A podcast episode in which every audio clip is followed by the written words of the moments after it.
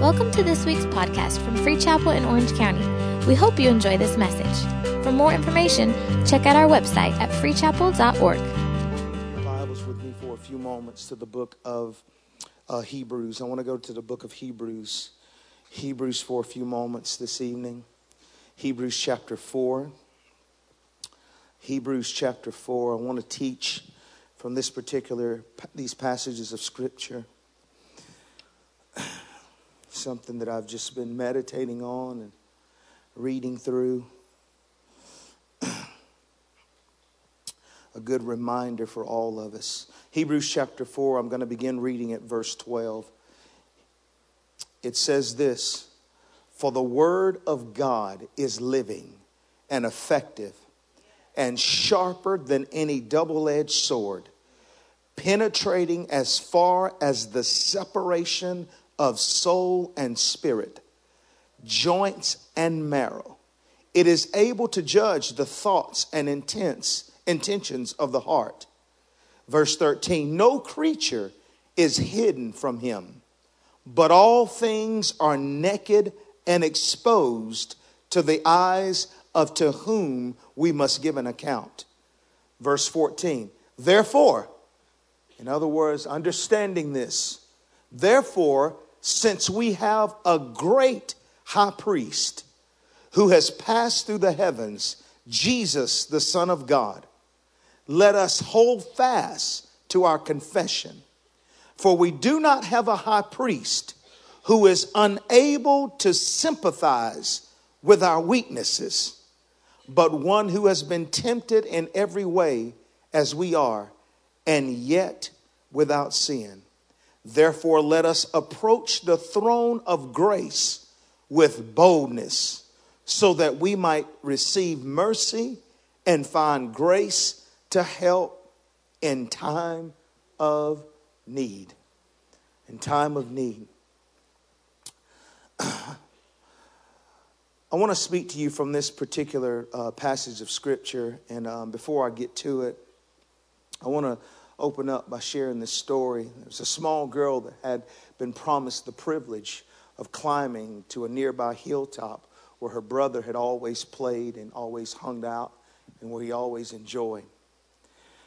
And the story said that one day the older brother came to, to, the, to the younger sister and he brought her there. He said, I'm going to take you to that mountaintop, that hilltop that I've always promised you that I would take you eventually where I hang out and have fun. The story said that as they began walking, they came to the place where this hilltop was and this place where this young man would play all the time. And to the sister's surprise, she looked at the hilltop and she looked at the landscape of, of this place that he played up on the top of that hill or mountaintop. And she said, My goodness, how in the world is this possible? There's not a smooth step anywhere on this hill. Every place on this hill to get up to there where you play and hang out, it's got rocks, it's got steps, it's got, it's got rocks and steps and stones and crooked places. And to her surprise, her older brother looked at her and said, Yep, he said, How else do you think that you're ever going to make it to the top? In other words, what he was saying, anytime that you want to go to higher places, anytime that you want to go somewhere beyond where you've gone before, understand the pathway to that, that greater place is not going to be paved with smooth stones. But understand it was the cracks, it was the crevices, it was the rocks that became the foundation by which they were able to climb to get to that place of success. In other words, in life, I want to tell you that when God begins to move you and God begins to call you to a higher place and a deeper place, and He begins to push you toward the greater things, don't expect life to be easy. Don't expect that path to be a cakewalk. Understand that just like, like life, just like this heel that this young girl began to look at and marvel at, our own lives are, are, are, often paved with rocks and crevices and, and ditches that oftentimes God would even allow on the journey to where He's taken us to be a part of enabling us to get to the higher place. Understand that Jesus even said that in this world you will face tribulation, but be of good cheer, for I have overcome the world.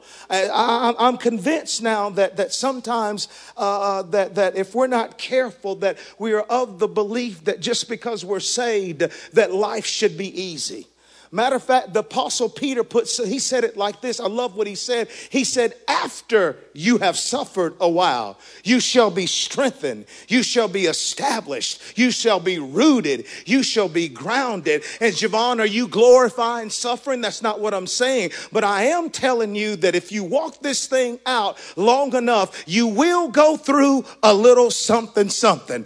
It will be tough times. It will be struggles. It will be hardships it will be adversities, but here's the key. As long as I know who is with me, who is for me, who is on my side, no matter how hard things get, how tough things get, I'm always in the winning circle with Jesus Christ. Understand this story, the backdrop of this text. The Bible said it was written to a group of, of, of, converted Christians who were formerly Jews. They were going through hard times and they were going through struggles. They were being even persecuted for their faith to the point of them that many of them began to draw back and begin to acquiesce and begin to, to kind of, kind of, kind of, uh, some of them even renounce publicly, uh, uh, declaring their faith publicly for the sake of having an easier, more protected life. In other words, I would say it like this they settled to kind of be a closet Christian in the attempt that I don't want to be too boisterous, I don't want to be too brave, I don't want to step out too much because when I do, I might just put myself in, in, in the pathway of persecution. And they said that many of them wanted to draw away and even look at trying to find an easier way of life outside of putting absolute faith in Jesus. Jesus Christ. And oftentimes, if we're not careful, when life hands us hardships and struggles, there's the great temptation of trying to make, of, of, of, of looking outside of Christ and trying to find an easier way.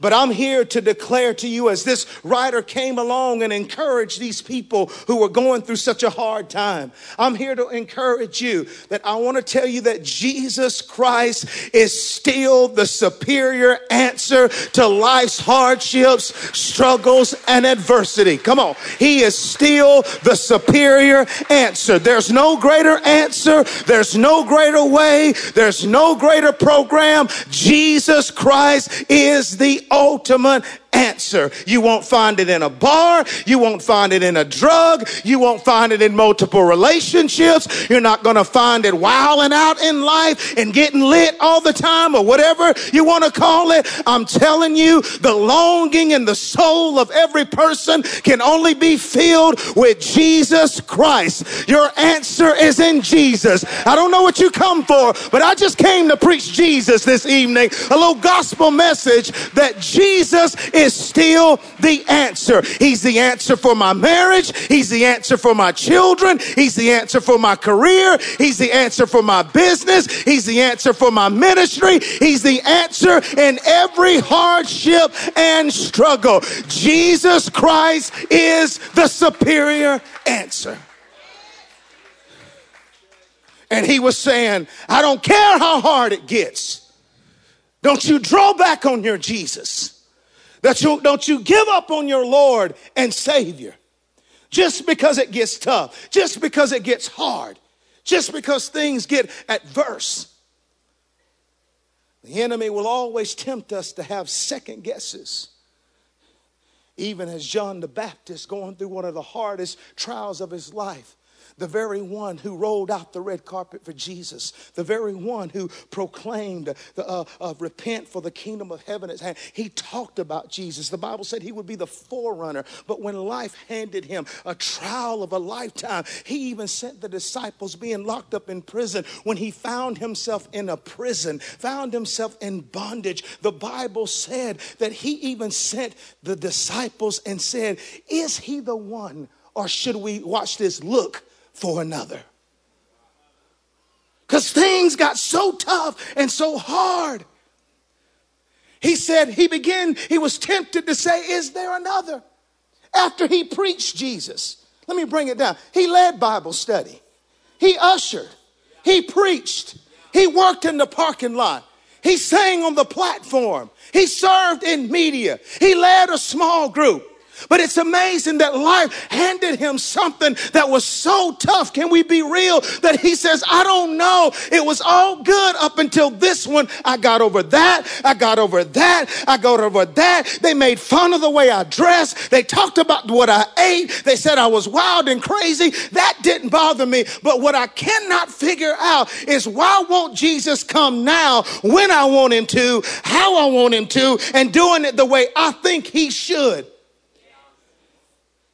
Is he the one, or should I look for another?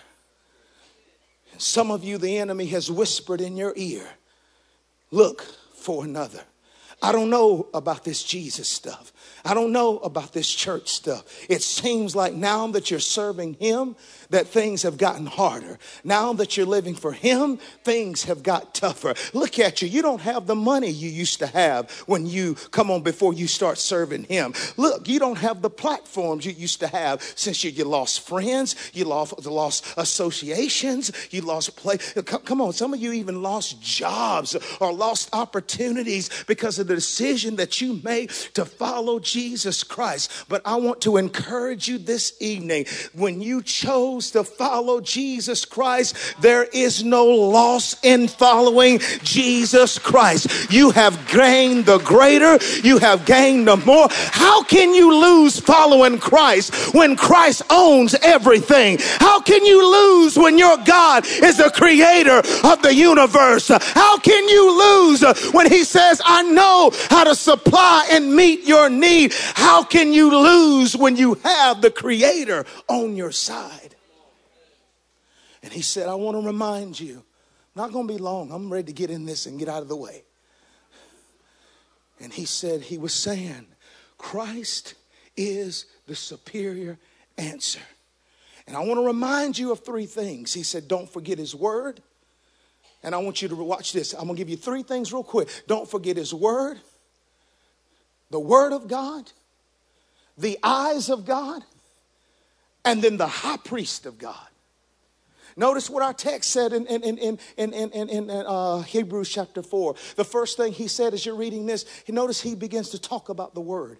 He said, For the word of God is living and effective and sharper than any two edged sword, penetrating even as far as the separation of the soul and spirit. And it says, Down to the joint and marrow.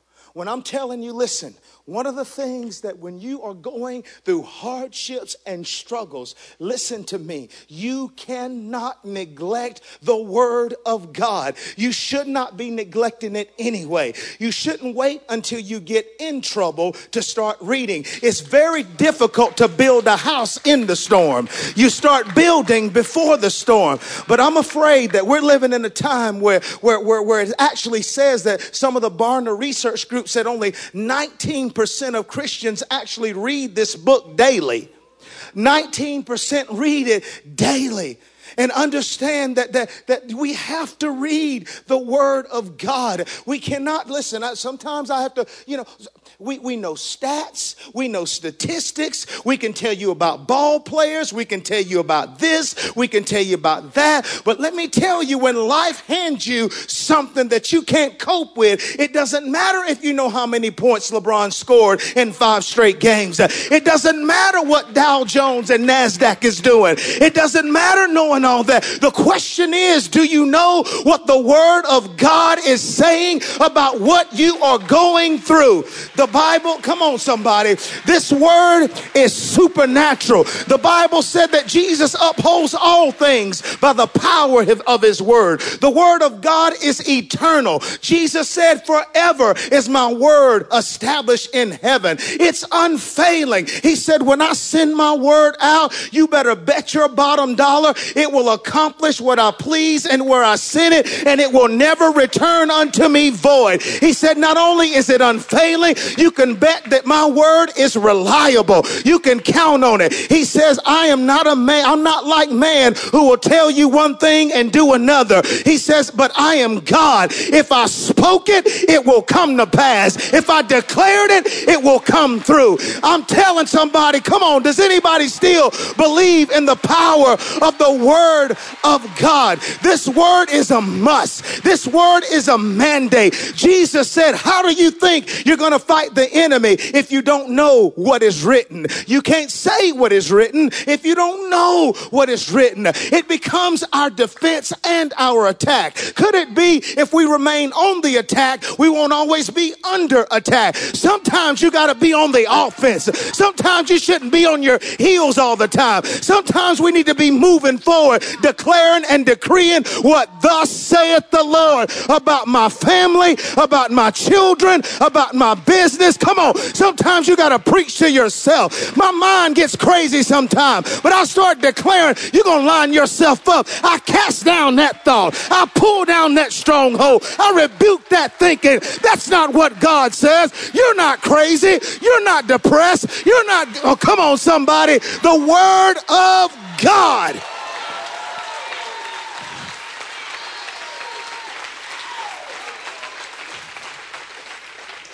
See, see, we're in the days of tutorials. Yeah, because but see, I, I, I grew up with manuals, paper manuals. I know they still, yeah, it's tutorial time now. Is there a tutorial? Is there a video? Is there a hot link? Only hot link I know is what you put on a grill. But anyway.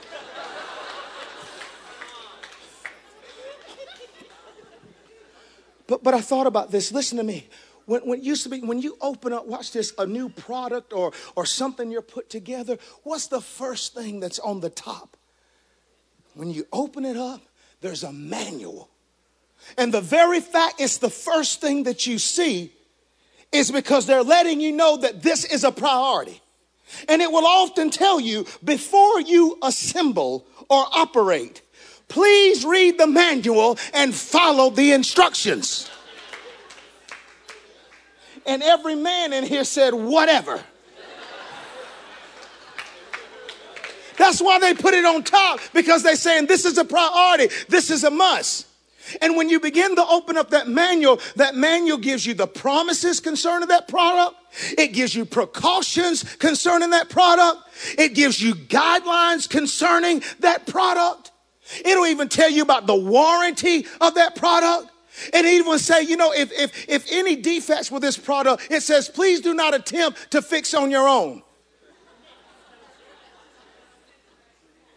Matter of fact, return to an authorized dealer.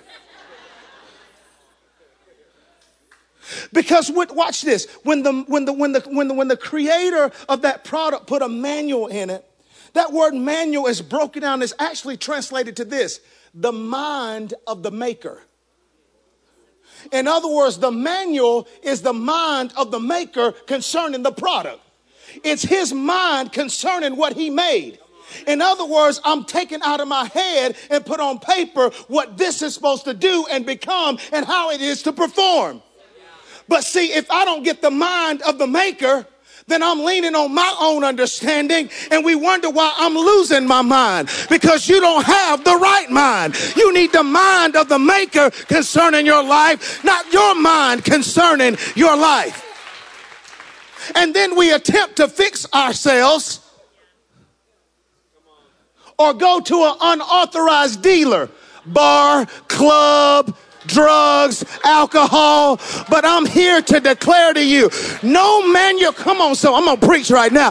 No manufacturer ever puts a manual in his product with the come on with his mind that it will not succeed. He gives you a manual because he said if you follow these instructions, you are guaranteed success. I'm here to tell you if you would learn to pick up this book and begin to read it and consume it, your manufacturer Jesus said you are guaranteed success. Uh, this is the mind concerning your path. This is the mind concerning your career. He didn't create you to fail. He created you to succeed. Uh, get your mind out of your mind and get your mind on the maker and succeed in life. If you believe it, give Jesus one more shout of praise.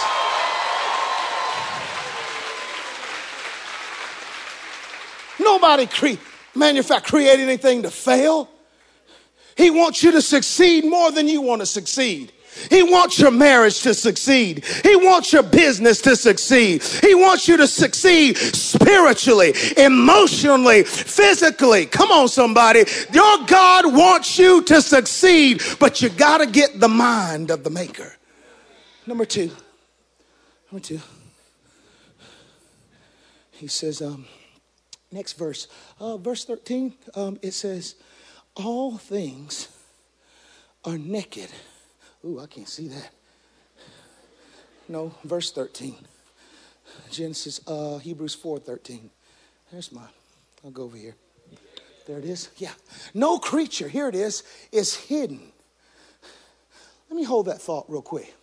Do you realize when the Bible said that the Word of God is quick and powerful? And notice what it said. It said it goes down to spirit, soul, and joint and marrow. Do you understand that that describes every aspect of your being? We are spirit, soul, and body. In other words, the Word of God is the one thing that can touch every aspect of your being.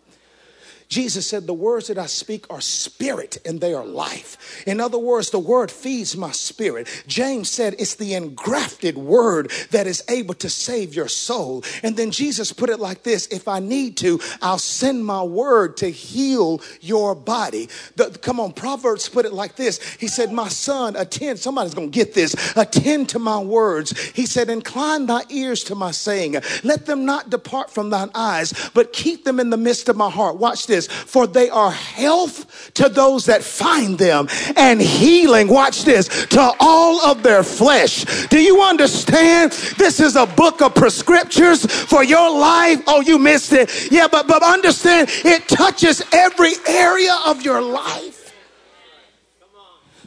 Next, for, for, he said, all things are naked are hidden. No, creature is hidden from him, but all things are naked and exposed to the eyes of the one whom we must give an account to. Number two, if you're taking notes, number one, he said, remember the word of God. Number two, he said, remember the eyes of God. He said, all things, watch this. Notice he said, no creature is hidden. In other words, God sees it all. God sees what you're going through. God sees your trial. God sees your adversity. God sees your temptations. God sees your tears. Genesis chapter 16, verse 13, Hagar called him, He is the God that sees. In other words, he sees everything that is going on in your life. Have you ever wondered, God, do you see what I'm facing? Do you see what I'm going through? Do you see what I'm up against? He is the God that sees. But watch this. Proverbs, watch this connection. Proverbs 5 21 says, The ways of man are before the eyes of the Lord. Watch this. And he ponders his paths. In other words, God sees it, but he also sees there's a connection with what you're going through with the path that you're on. In other words, he has a perspective of what you're facing that you don't have. Because sometimes what you think is taking life from you is actually bringing life to you. What you think sometimes is tearing you down is in reality, it's building you up. I wrote this down and I felt it on my heart for somebody. And, and this is a word, and, and, and, and it's kind of random, but I, I just wrote it down as I felt like the Lord had. The thing that God calls somebody to build is something that you're building. He said, The thing that I called you to build, I'm also using it to build you. In other words, the thing I called you to build, I'm using it to build you because of the opposition, the challenges that you're facing and what you're building.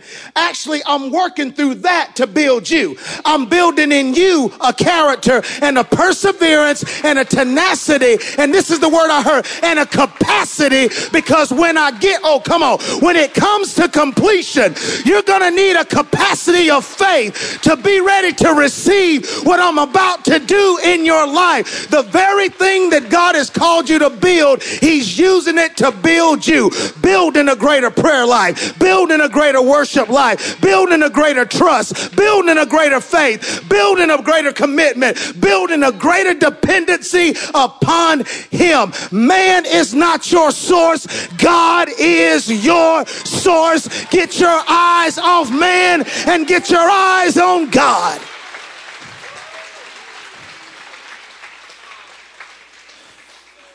He said, All things, I see what's going on around you. But notice the next part. He said, All things, he said, he said, are naked. He said, All things, he said, no creature is hidden from my eyes. But then he says, All things are naked and exposed. Because not only does God see what's going on around you, but God also sees what's going on in you. Ah, he doesn't just see what you're going through. He also sees what's going through you. Notice he said, All things are naked. I see what's really going on on the inside. I see what's really going on deep down within. I thought about this because here's what happens sometimes that we're real good at pretending like everything is okay on the outside. We're real good and I, I, I felt this in my heart. And this is what I've been praying that we're real good at covering, watch this, hidden hurts. That was the word. Hidden hurts. Because, see, you can hide from man, but you cannot hide from God. But what you have to understand that what you keep trying to conceal, God can't heal. And what happens is, if I live life with secret faults, David's talked about them. Cleanse me from my secret faults, my hidden sins, those things that are hidden, those things that are tucked away in my life. Understand that Joshua chapter 7 tells us that when we hide things in our tent, it hinders us from progressing in life. When Achan hid the Babylonian garment in his tent, the Bible said they begin to lose battles that they never should have lost. They begin to fall to things that they never should have fallen through. In other words, hidden and secret things in my life diminish my ability to walk in the victory and the power and the blessing that God has destined for me to walk in for my life. And oftentimes, we live with hidden hurts because we're more concerned with what people think about us than what God knows about us. We come in with our Sunday best, hiding our everyday worst. But God wants to heal hidden hurts. It is not His will for us to walk around spiritually hemorrhaging on the inside, bleeding out in, our, in on the inside. I wrote it down like this Understand that, that, that David said, Cleanse me from my secret faults.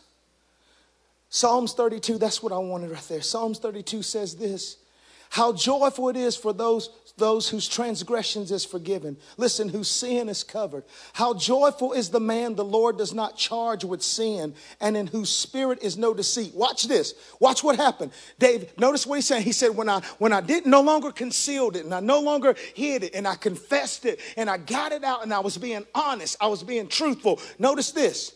He said it was joyous. It was a blessing, but watch this. when I kept silent, my bones became brittle from the groaning all day long. Your day, for day and night, your hand was heavy on me, and my strength was drained, as in the summer heat. This heat right here, we're facing summer heat. Then I acknowledged my sin to you and did not conceal my iniquity. And I said, I will confess my transgressions to the Lord, and you took away the guilt from me.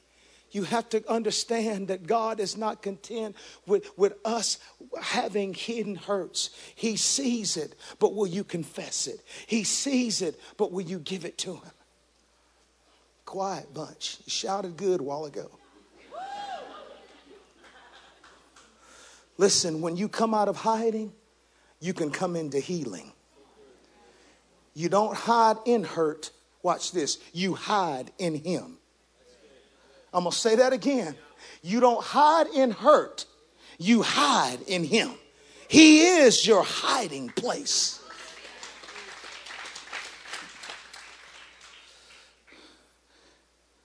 The eyes, I'm going to give you number three. I'm, I'm about to end now.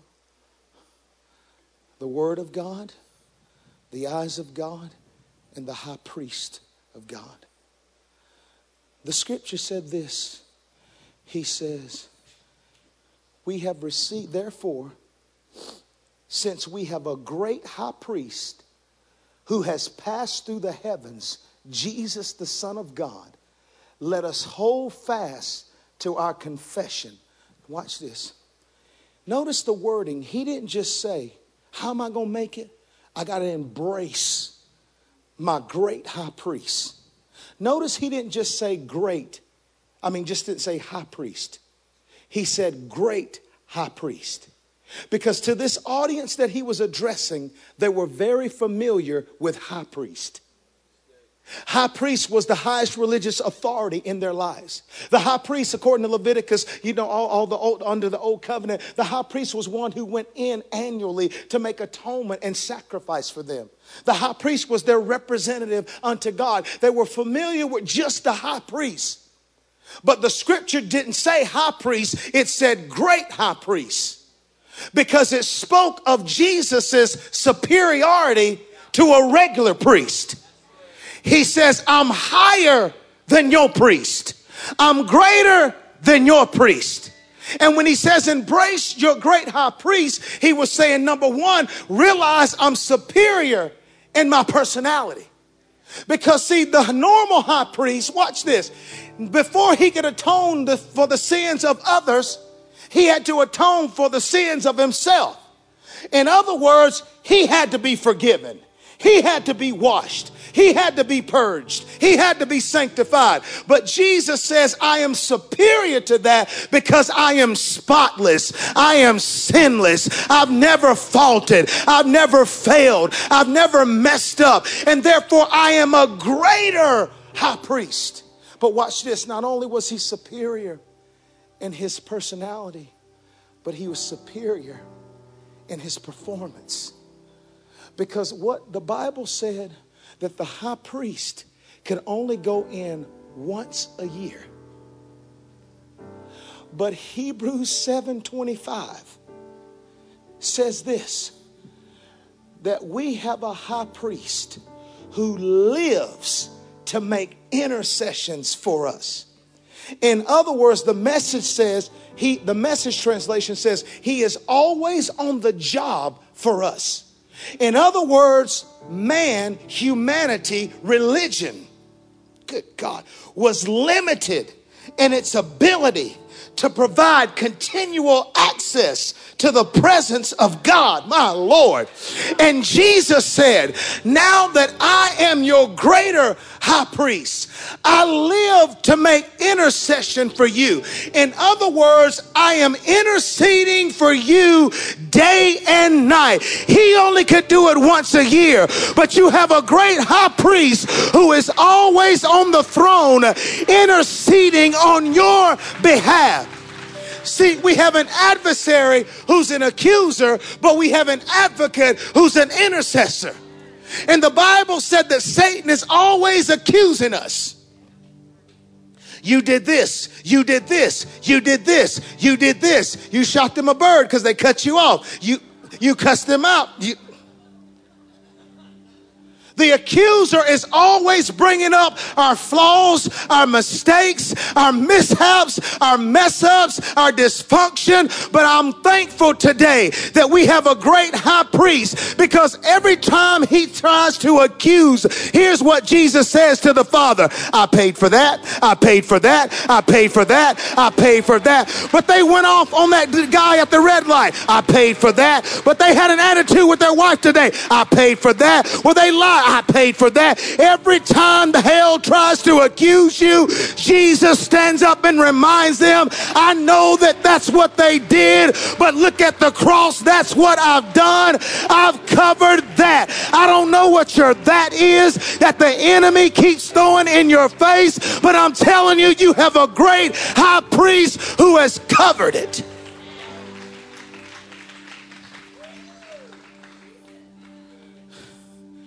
How can he cover it? Watch this. He says, Not only am I superior in my personality and my performance, he said, I'm superior in my sympathy. He said, You don't have a high priest who's not touched with the feelings of my infirmities.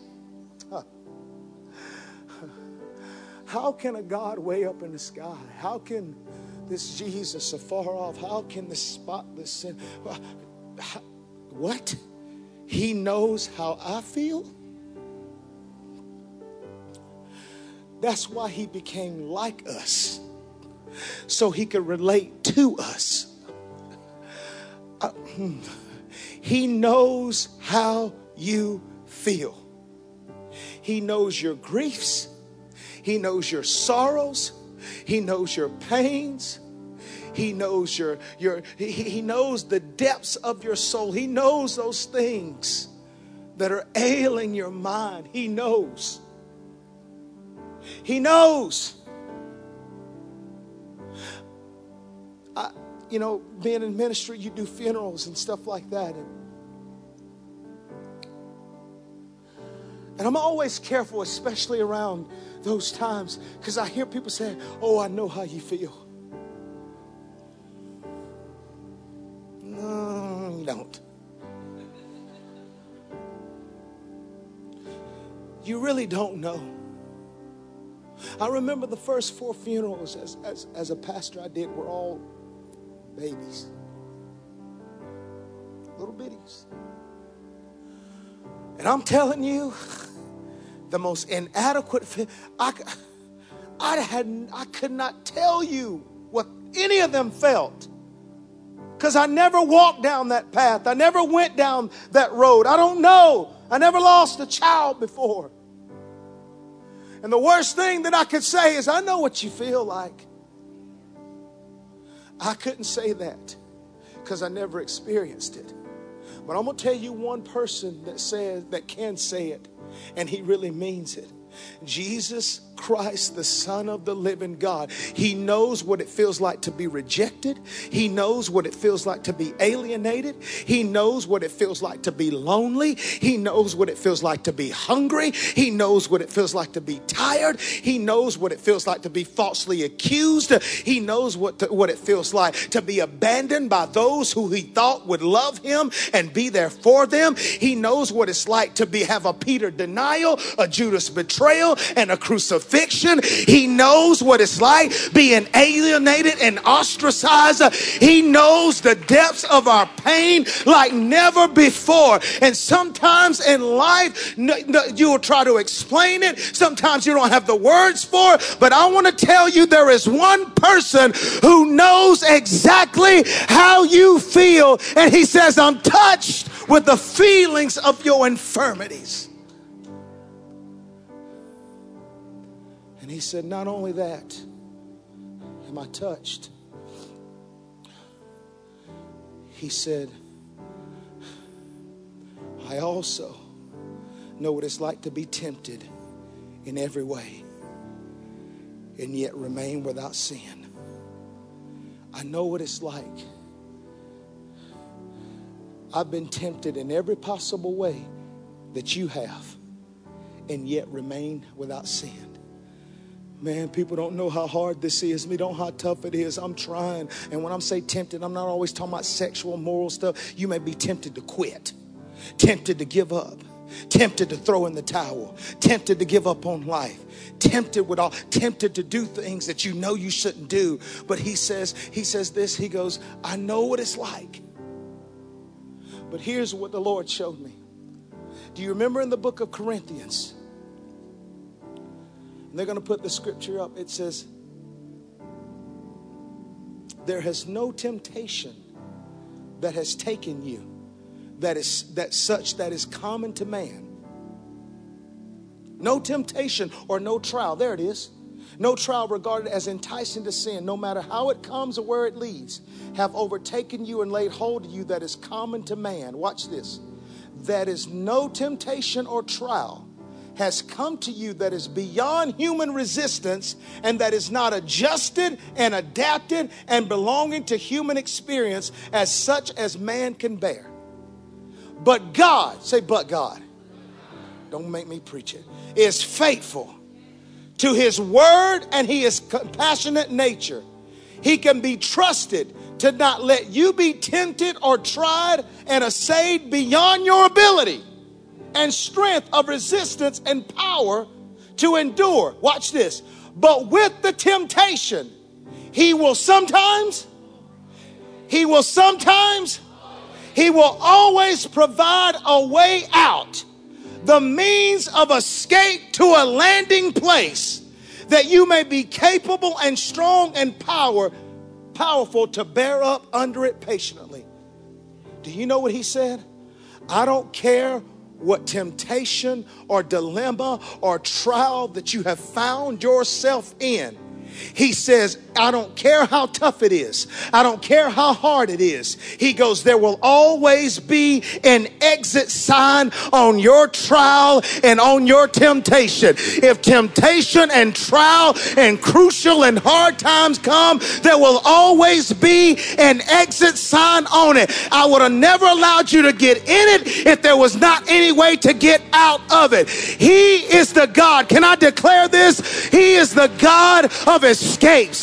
He wrote a whole book called Exodus, which means exits, exits out of bondage.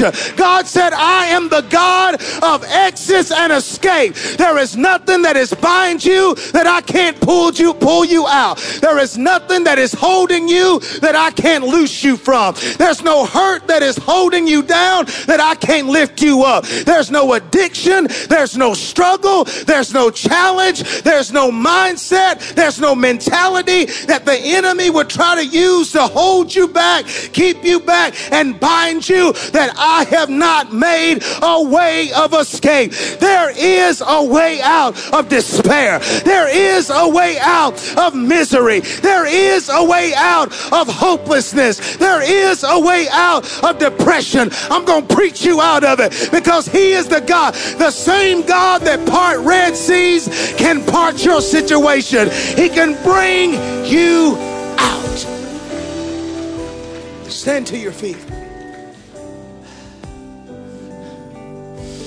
Because I believe right now that God wants to bring some people out.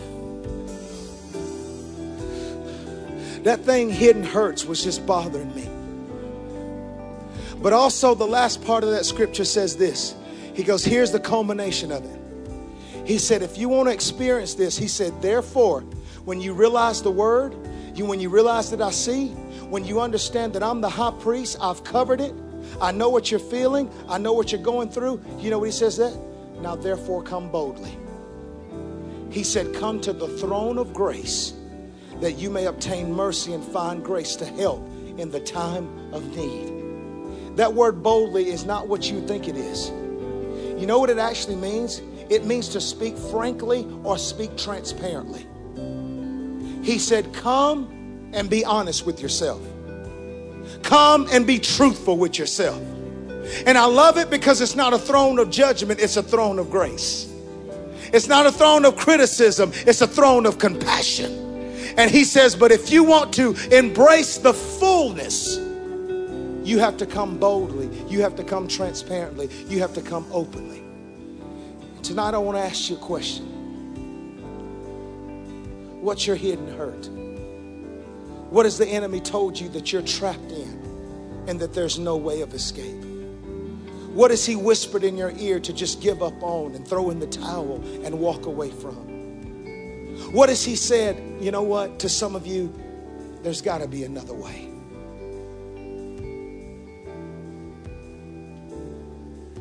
If you would be honest with yourself tonight and you would say, Lord, I want to take advantage of my way of escape because you are my way of escape.